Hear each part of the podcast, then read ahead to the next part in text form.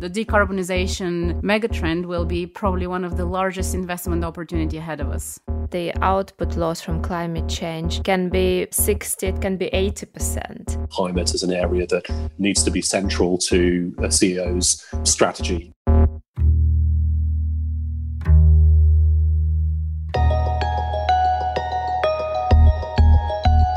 We've often heard in this series how COVID 19 has accelerated all sorts of trends. Technology, consumption, trade, even aspects of our culture have been thrown forward by the pandemic. But our transition towards a green economy is also being fueled by a COVID effect. The virus has raised awareness of ecological issues, and as governments struggle to think of ways to pull their economies out of the downturn, many are looking to invest sustainably in things like green infrastructure. We're going to invest $1.7 trillion in securing our future so that by 2050, the United States will be 100% clean energy economy with net zero emissions. Well, that's bold. And Joe Biden's grand climate pledge made before the elections is not the only one.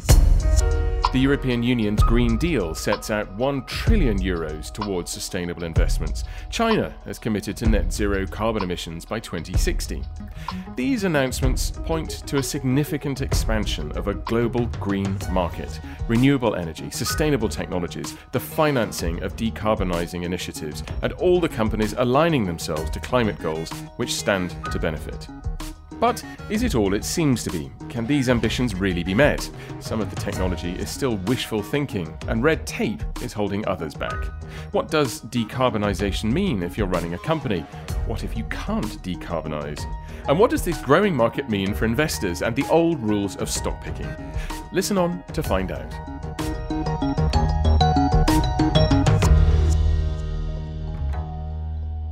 With me today, I have three Fidelity International experts on climate change investment. Welcome first to Equities Portfolio Manager Velislava Dimitrova. Velislava, you focus on the technologies that could help the world reach the targets laid out by the Paris Climate Agreement. Can you give me a single figure that reveals something about this effort? My number is seven. And what does seven stand for? So, to fully decarbonize the global economy, according to Goldman, we need to invest almost seven times the current US GDP by 2050. Decarbonization at current cost has a price tag of 4.8 trillion per year every year out to 2050, so a cumulative 144 trillion dollars. Mind-boggling numbers. Mind-boggling numbers. Can it be done, Velislava? It can be done, and hopefully the cost will decline in the future because some of these technologies are very new, very low scale, and this is why they're so expensive. But with time, hopefully the price tag will come down. Excellent. We'll come back to that. Um, also on the line is Chris Atkinson. Chris, um, you're also a portfolio manager, but on the credit side, so sustainable fixed income. What's the number that's caught your attention? Uh, my number is eight. Eight what? 8%, and that is the uh, reduction in uh, CO2 emissions that has been estimated uh, to be caused by the lockdowns that we've enforced uh, to deal with COVID 19. Well, that's good news. Yeah, coincidentally, uh, it is also the annual reduction that we need to see uh, going out to 2050 uh, to meet our Paris commitments of uh, less than two degrees, or significantly less than two degrees of global warming. So, just so I understand this correctly, the incredible crunch, the slowdown, the stoppage of all economic activity in most parts of the world, I guess, that's what you think we need to do in order to reach our targets? Hopefully not, uh, but it does give you a sense of the, the, the, sort of extent of activity and uh, effort that is required in order to address uh, climate change. Okay, good context. And my third guest is Fidelity's global economist, Anna Stupnitska. Anna, you've been carrying out analysis on the green policies being touted by governments around the world and what that all means for capital markets and asset allocation in the years to come. So, what's your number? My number is 28%. 28% of what? This is um, the decline in productivity on hot days in workers' productivity. So, in other words, uh, a weekday above 30 degrees Celsius costs an average county in the United States $20 per person. So, global warming will hit everybody in their pockets, but they probably won't notice because they'll be flat out having a, having a rest. Um, Anna, thank you very much indeed, and thank you all for joining me today. Anna, let's start with the big picture and what climate change means for the global economy. What are the consequences? Well, the consequences are really wide ranging. Uh, from my perspective, as you mentioned, I have been looking at um, the possible impact on GDP growth and inflation and what this might mean for um, asset allocation. And um, uh, really, there are so many uncertainties and so many different scenarios. Um, but it, it is very clear that, uh, particularly if there is no mitigation, um, and temperature continues to increase uh, and perhaps uh, increases by as much as four or five degrees by the end of the century, um, then the GDP loss. Uh, global can be really dramatic. Um, some of the estimates um, uh, that I have used in uh, my own analysis suggest that the output loss from climate change can be potentially as high as 30% by 2100. If, if nothing is done, if nothing is done to, to stop it? If nothing is done under certain assumptions about climate sensitivity, but it can be more than that. It can be uh, 60, it can be 80%.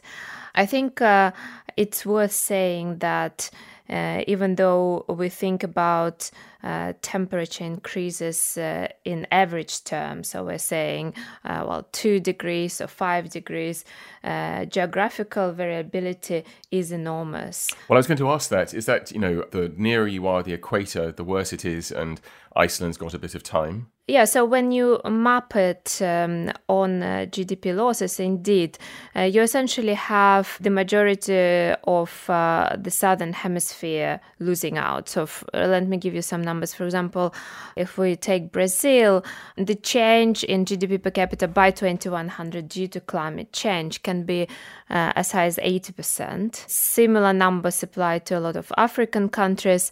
In the US, it's uh, between 30 and 40%. But then as you go north, um, Russia can actually, well, at least on this analysis, can hugely benefit from climate change as productivity increases, as um, temperature rises.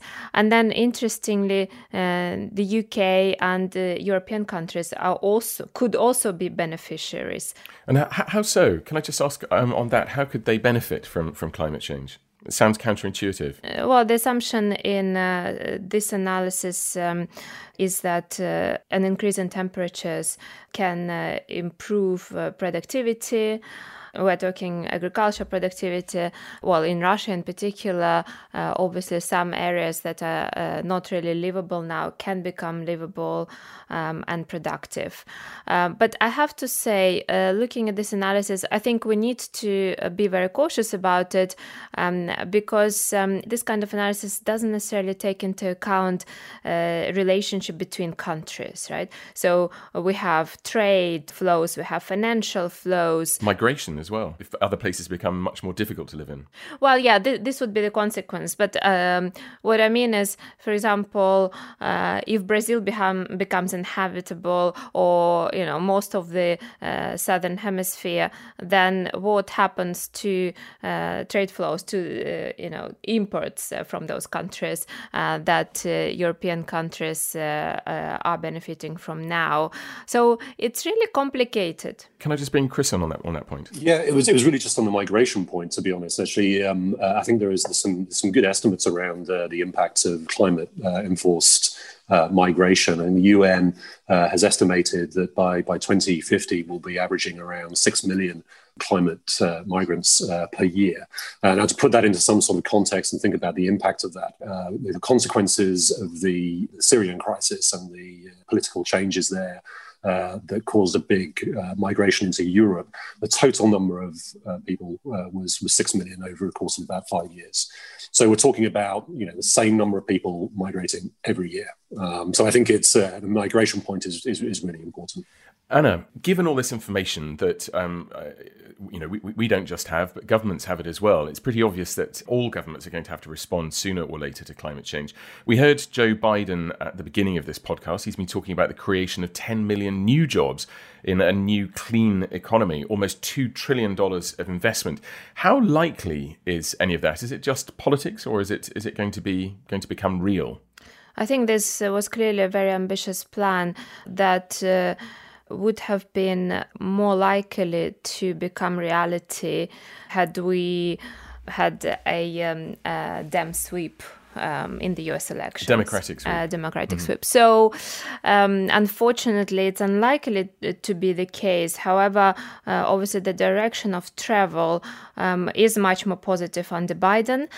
I think that um, we will definitely see the US rejoining the Paris Agreement and that target to achieve uh, 100% uh, clean energy economy uh, and net zero emissions uh, by 2050 uh, will still be there. Now, how it will be achieved uh, is is a different matter, perhaps much more via markets than via government.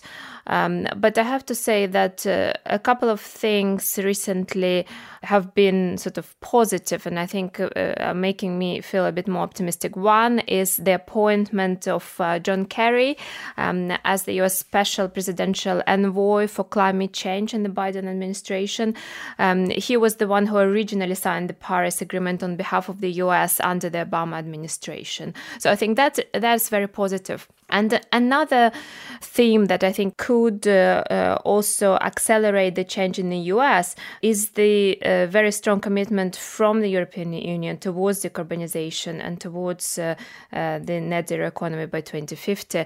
There's been a lot of momentum uh, accelerated by COVID, and I believe we'll talk about it a little bit later. But I do think this is great timing for the US to join the EU in a lot of those initiatives uh, and to act multilaterally to achieve uh, those targets. Okay, well, we're painting a picture there of the government um, beginning to sort of position their economies to, to do the right thing. So, some uncertainty about what's going on in the US, but um, progress in, in Europe and in China as well with its commitment to net zero emissions by 2060.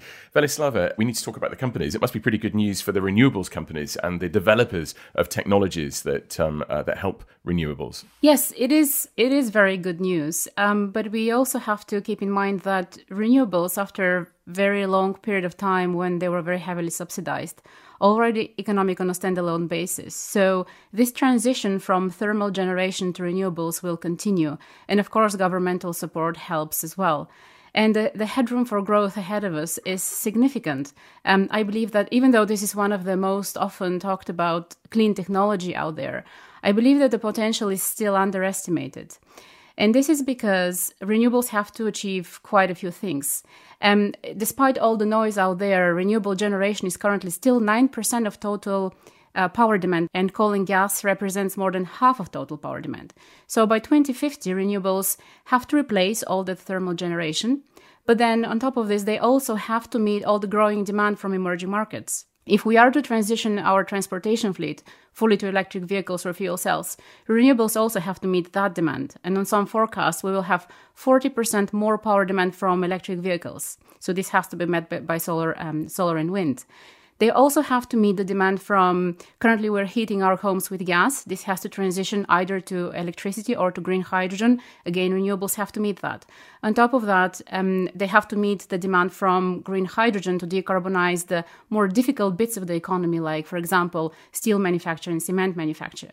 So this is quite a tall order, and we're looking at more than 20 times more renewables needed by 2050 than the current amount of renewables we have in the system. I'm beginning to build uh, a sense of of the story that we're we're hearing here, which is you know good, you know well done so far, but an awful lot more to do. Um, Chris, I mean the companies that, that that you look at um, because this goes across the, um, the, whole spectrum, doesn't it? It's not just companies that are you know uh, doing power generation or, or involved in, in, in oil and gas. Say, um, are companies ready? Do they realise what they've still got to do? Yeah, I think it's fair to say that uh, companies are moving at uh, pretty different speeds, and there is some disparity, particularly regional disparity between, for example, European companies. I think are at the uh, the cutting edge of uh, of sustainability. Um, outside of Europe, in, in, in the US and uh, in Asia, I think uh, there's still some way to, to catch up. And maybe one way to contextualize this is uh, to think about the science based targets. So,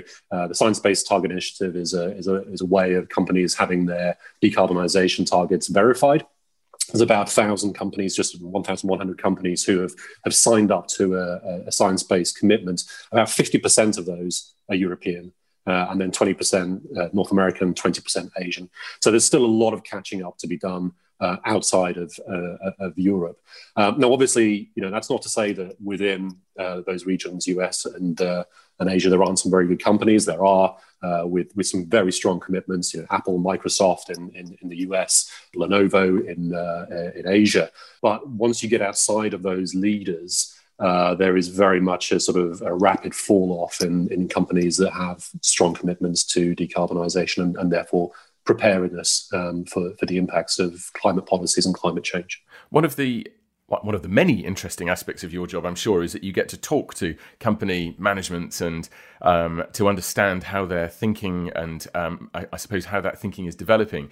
What's your impression? Um, you know, is this the year that it's sunk in to chief executives, to chief financial officers, what they've got to do? Yeah, I think that's that's a really good question. I think um, uh, you know, if you, if you roll back a couple of years uh, and you, you go into a company meeting and you ask a sustainability question or you ask a climate related question, and then the, the CEO, the CFO would, would generally turn to their investor relations team and, and look for them to, to answer that question. Uh, it's been very apparent in the last couple of years that we've seen a big uh, acceptance uh, in, um, in sustainability and climate as an area that needs to be central to CEO's strategy. And I think part of that speaks to the growth in, in assets. And this year in particular, I mean, you, you question um, around uh, the impact of COVID. Um, we've seen a big increase in ESG related assets. It's assets going into um, sustainable products has been much stickier, much uh, stronger flows uh, than we've seen in previous years. To give you some uh, number, you know, in the US, growth into US um, corporate funds uh, with a sustainable label is 140% uh, this year. Now, that starts off from a, a very low base. So just to uh, caveat that, you know, still around only 1% compared to, say, 26% in Europe. But nevertheless, that is that is really forcing CEOs to take uh, sustainability more seriously. It's going in the right direction, and um, that, as you say, forcing company um, bosses to uh, to take note. Um, can you give me, can we put you on the spot here, can you give me an example of um, a striking Damascene conversion of a company that you didn't expect to, to get it, um, who, who now do? Uh, there's there's quite a few actually. I think one of the the, the area that I think is most interesting and possibly most controversial is in is in the energy space. We've already talked a little bit about uh, renewables, but if you think about some of the European oil and gas majors who've begun uh, some fairly major transformations away from fossil fuels and towards uh, renewables. So, uh, give you one example that obviously has some uh, fairly significant historical controversies. BP um, announced earlier this year that they were going to invest around five billion per annum um, in, in renewable technology. Uh, put that into context, their total capex spend is about 12 billion. So that's a significant portion of their of their investment spend. And at the same time, they're going to be running down uh, their uh, their oil and gas production as they shift to renewables. Another example might be Volkswagen. You know, obviously, uh, very much in the uh, headlights, if you excuse the pun, of the, of the Dieselgate scandal. I won't, but carry on. um, you know, uh, they have undertaken enormous investments to roll out their EV platform. Um, more significantly than that, they're also decarbonising their supply chain, but also the power that goes into those vehicles. Because if you fill um, electric vehicles with with dirty power, uh, then it's no better than a diesel car. So, two very well known names. Can you surprise me with a company that I haven't heard of that's done a big, big change? Uh, I mean, there's there's examples uh, all over the world where I was having a conversation with one of our analysts in um, Asia around a company called Star Energy.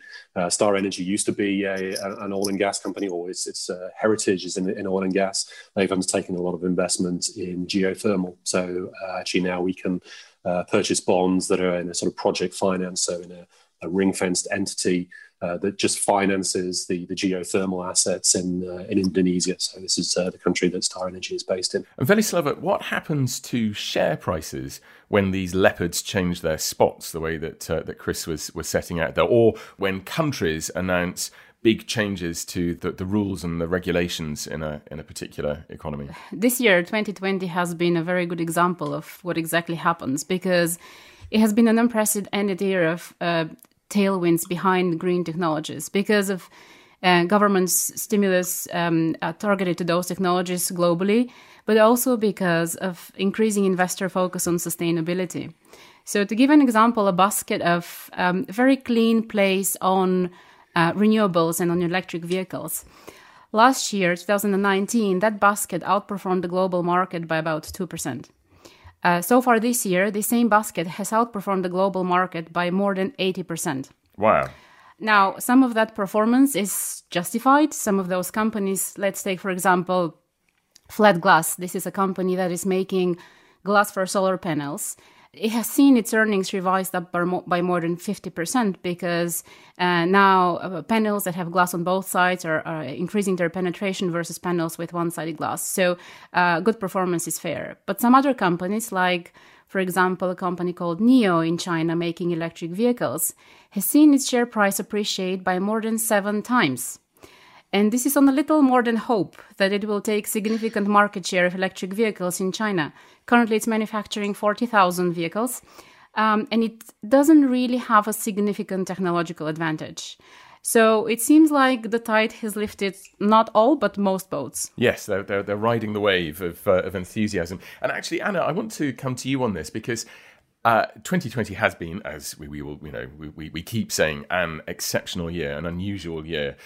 What effect has the pandemic had on this trend? Because people at all levels of society seem to have woken up to some home truths this year. Has it given global institutions uh, a nudge, a push, or a shove, even when you think it, of, of, institutions like the IMF?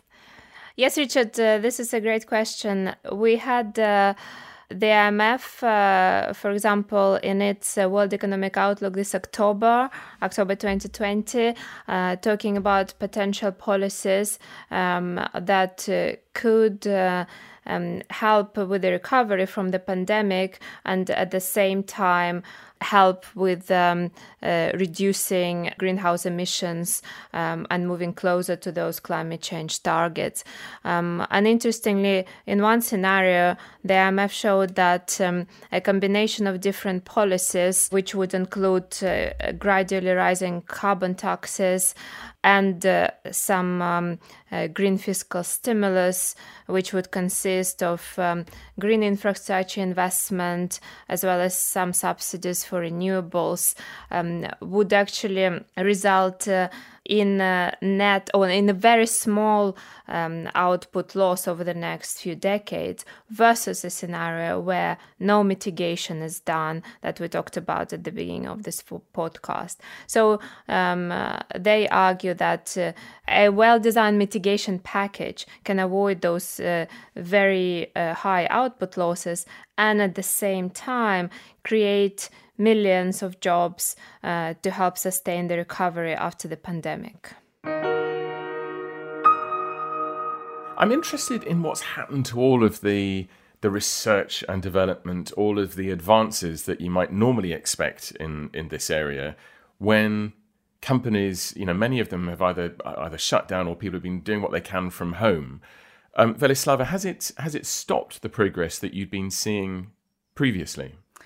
Um, so COVID hasn't really impacted much R&D of those technologies in any way because for many people it's possible to work from home and advancement has continued. But what COVID has changed is the pace of adoption of those technologies. Um, and it has changed the pace of adoption for a, for a couple of reasons. And the first one is, um, as we discussed, the increased stimulus because of, of, of COVID has actually gone into green technologies, like the European Green Deal, for example, um, all of that is going to renewables, green hydrogen, insulation, etc. Uh, but there is also a, another reason, and this is that COVID has accelerated our adoption of technology. So, working from home, remote healthcare, remote learning, all these are things with lower carbon footprint than the alternative of traveling to the office. Um, now, some of that will probably uh, go back to the, our old ways when hopefully the, the virus um, issue is resolved. But some of it, I believe, will stay around, as uh, we can see from a range of companies that have changed permanently their flexible working and remote working policies. And because of that trend, we have also seen accelerated adoption of the cloud. And this is another technology that has significantly lower carbon footprint than the alternative of on premise enterprise data centers. The cloud has also put a question mark on the lean supply chain, the lean manufacturing model, uh, because it has shown how vulnerable the system is to exogenous shocks. And now the focus is much more on resilient supply chains and on onshoring. And because of that trend, we will see a faster penetration of industrial automation. And this is another technology that has significant carbon saving potential. Chris, I just want to um, explore this a little bit further. Has the pandemic, has the fact that companies have seen, you know, their entire business in many cases completely upended, has that uh, changed the focus of um, of management teams from doing the right thing around decarbonisation, say, to bare survival? Uh, you know, they've got different things they've got to sort out. I think when we started the, the crisis, when we started the, the lockdown, and there was a lot of concerns around uh, green investment strategies and plans being put on hold uh, as uh, as companies preserve cash flow in in the face of unprecedented levels of uncertainty. I think those fears have, have largely dissipated, and what we've what we've seen is that although capex, for example, has been reined back um, by by many companies, and of course they've taken uh, significant um, uh, OPEX savings as well.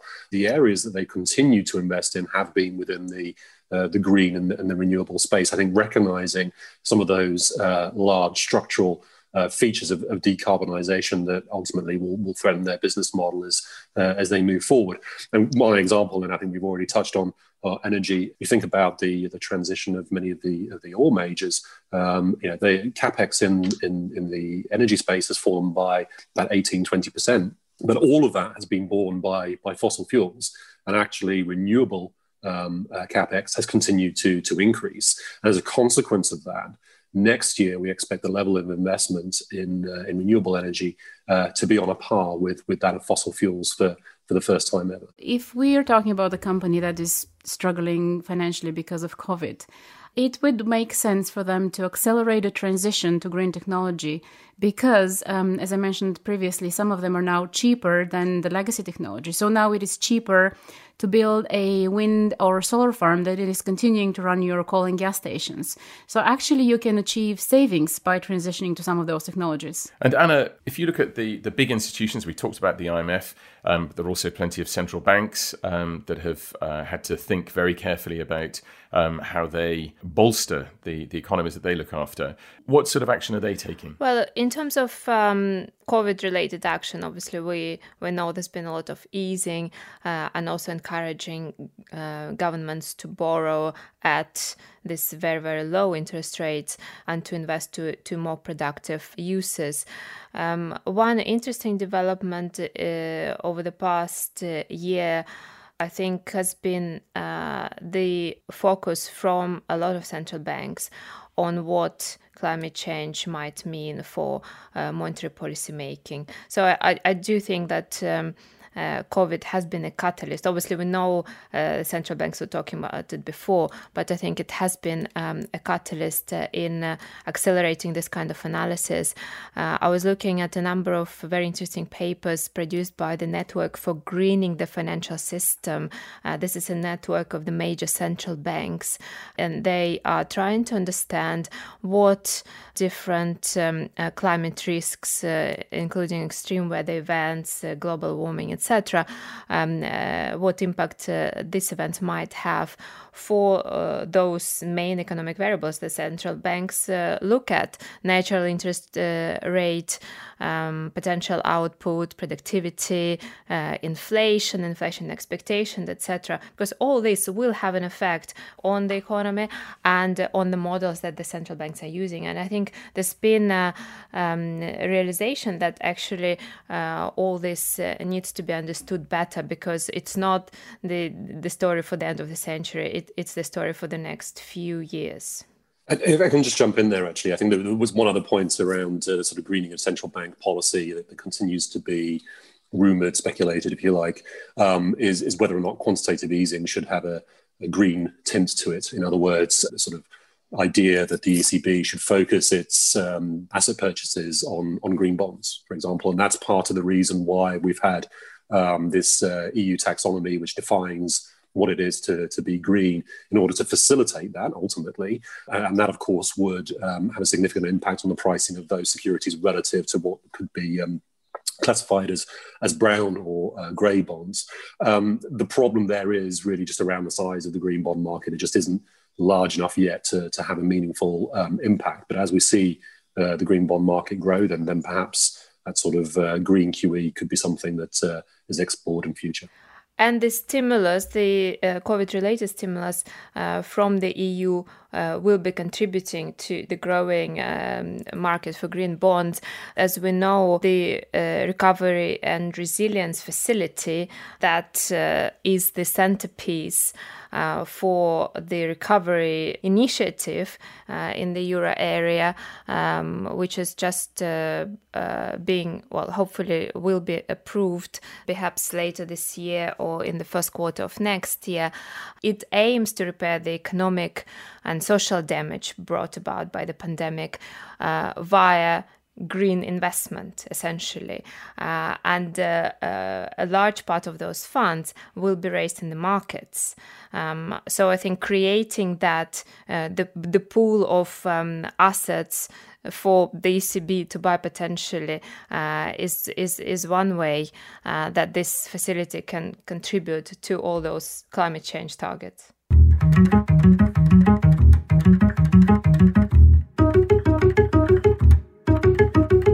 Those are the possibilities for the um, the big institutions, um, the investments that they could make.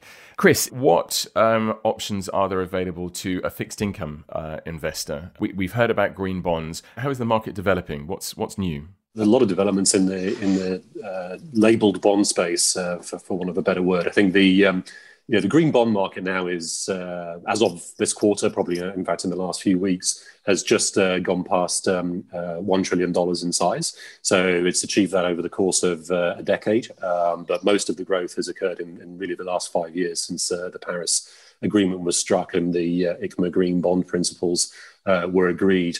Um, now, when you think about what is the sort of liquid portion of their market, the sort of benchmark eligible part, that's that's about two thirds of that of that one trillion.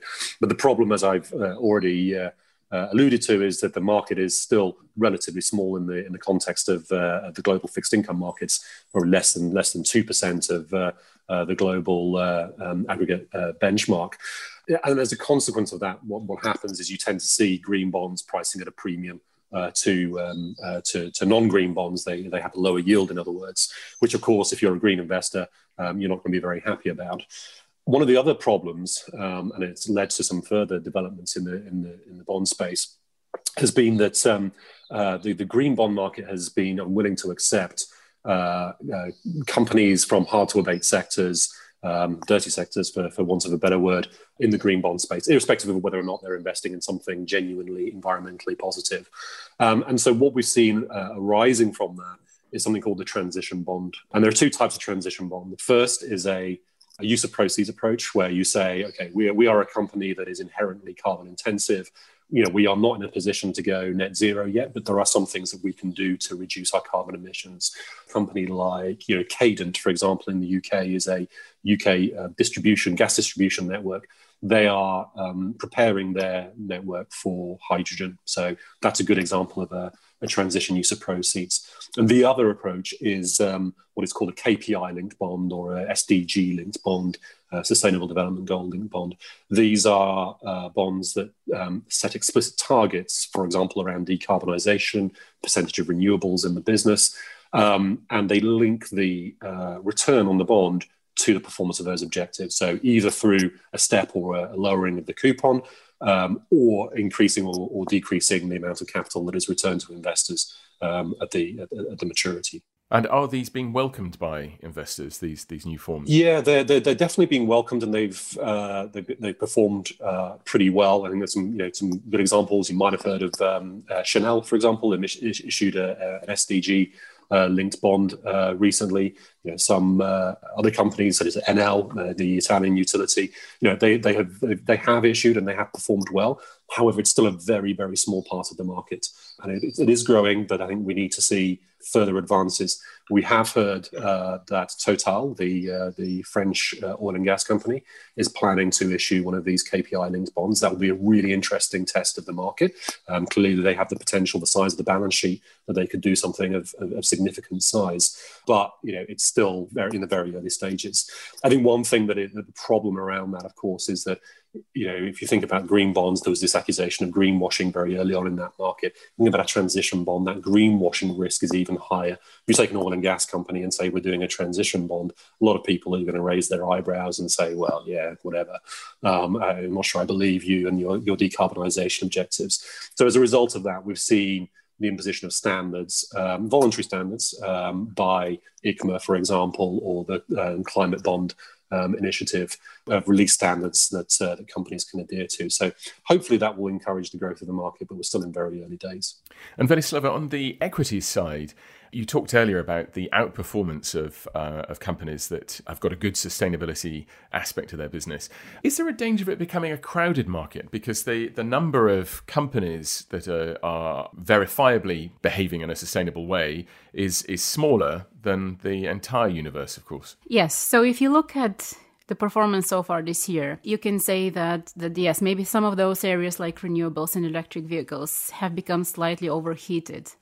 Um, but you would expect that in a long transition like that to have periods like that. Uh, so you might have a period of consolidation. But what is important is the range of investment options out there. It is not only renewables and electric vehicles, there are many, many other areas that, for some reason or other, might have attracted less attention recently than, than others. For example, insulation in the US, uh, platforms for selling, let's say, secondhand uh, consumer goods because there has been less regulatory support in the US than in Europe, these haven't done as well. So there, um, there is a very wide range of investment options on the table, and it's not limited to the couple that have done extremely well this year. And I guess the second point to make here is that the size of the investment opportunity is significant. So one year of extremely good performance doesn't mean that the opportunities are not there. Um, as I mentioned, we need more than 20 times more renewables out to 2050 than we currently have. This is a huge investment opportunity. Another one um, uh, I would like to point to is green hydrogen.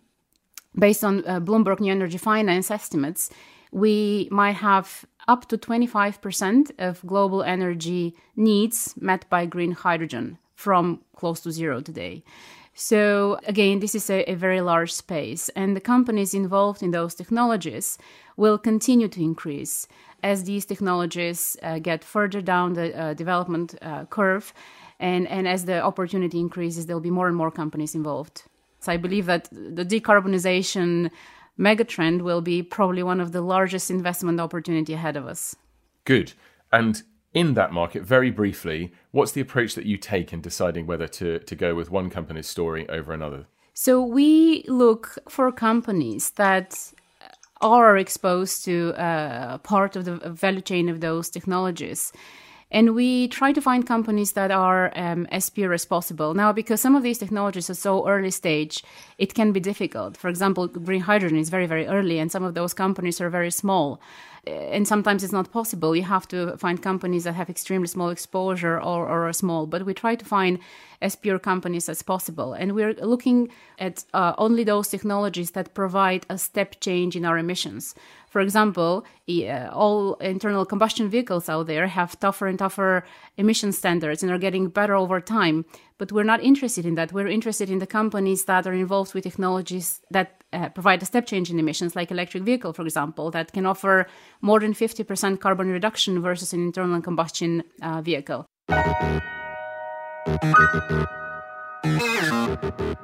Well, to wrap up, I'd like you all to tell me, first of all, where you see the most promising or the most exciting segments of this market, and then what the biggest risks might be.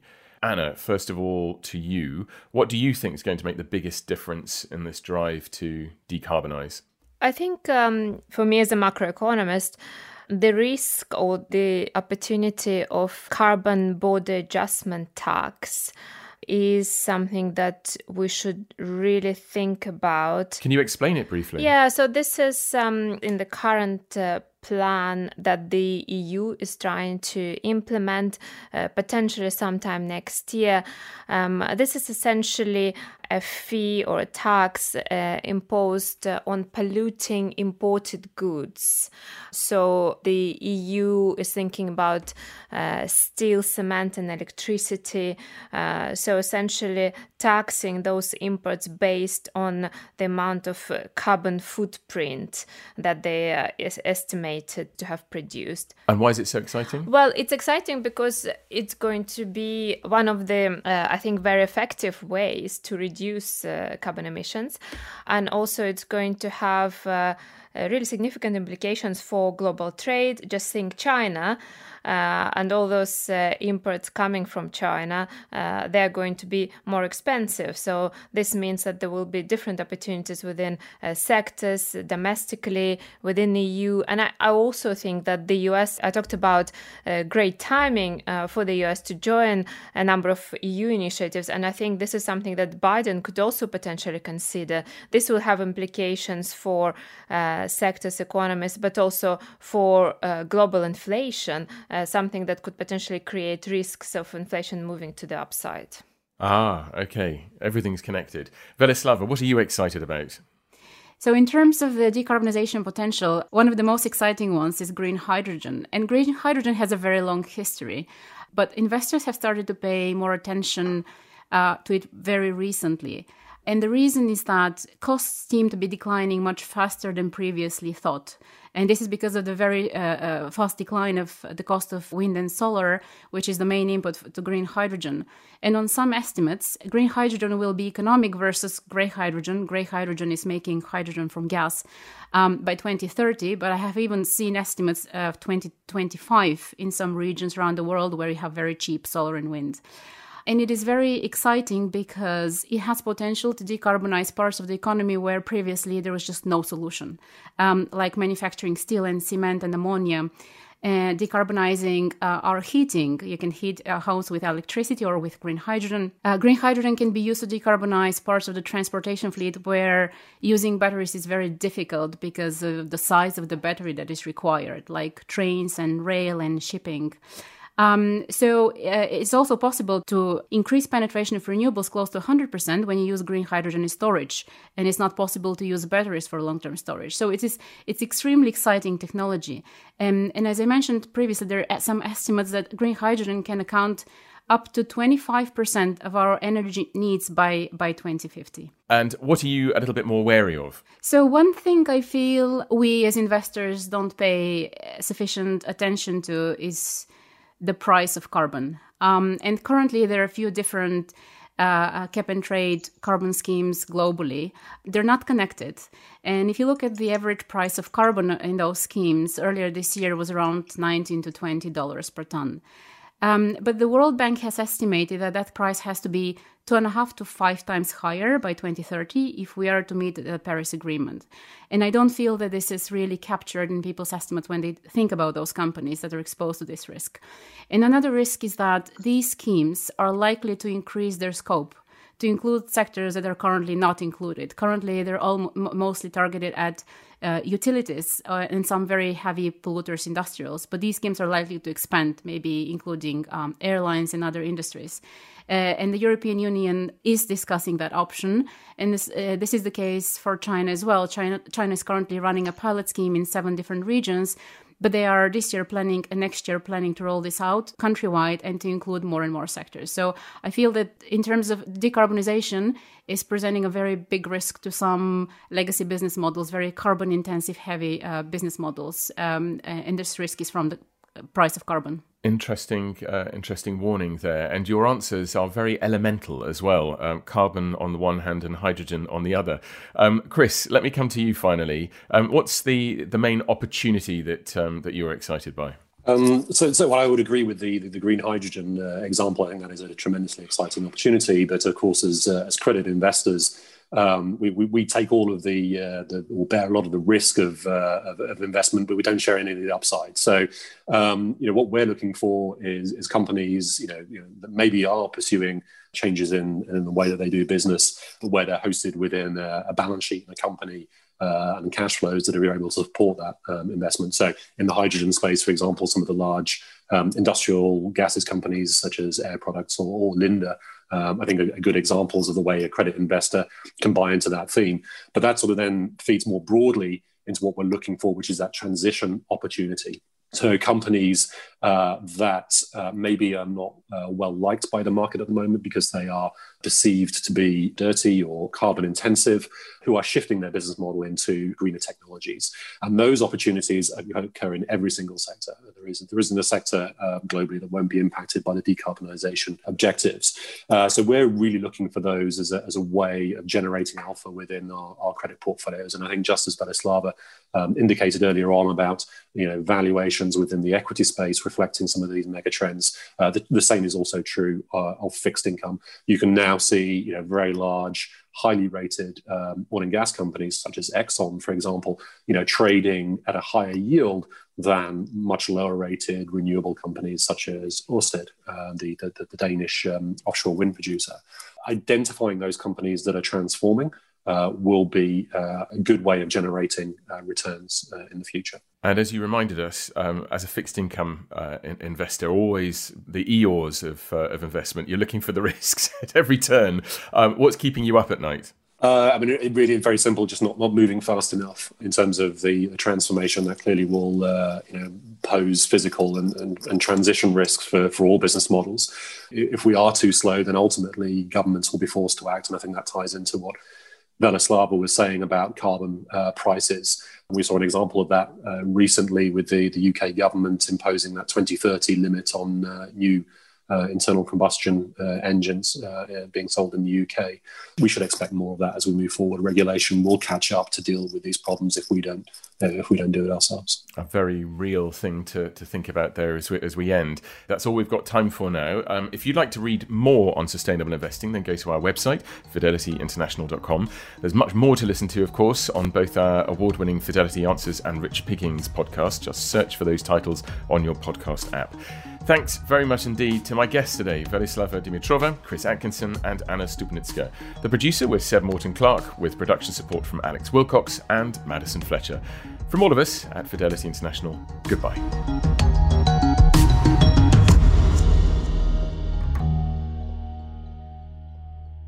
This podcast is for investment professionals only and should not be relied on by private investors. This podcast is provided for informational purposes only and is intended only for the person or entities to which it is sent. It must not be reproduced or circulated to any other party without prior permission of Fidelity. The value of investments can go down as well as up, so you may get back less than you invest. For other important legal notices, please see our website professionals.fidelity.co.uk forward slash about hyphen fidelity.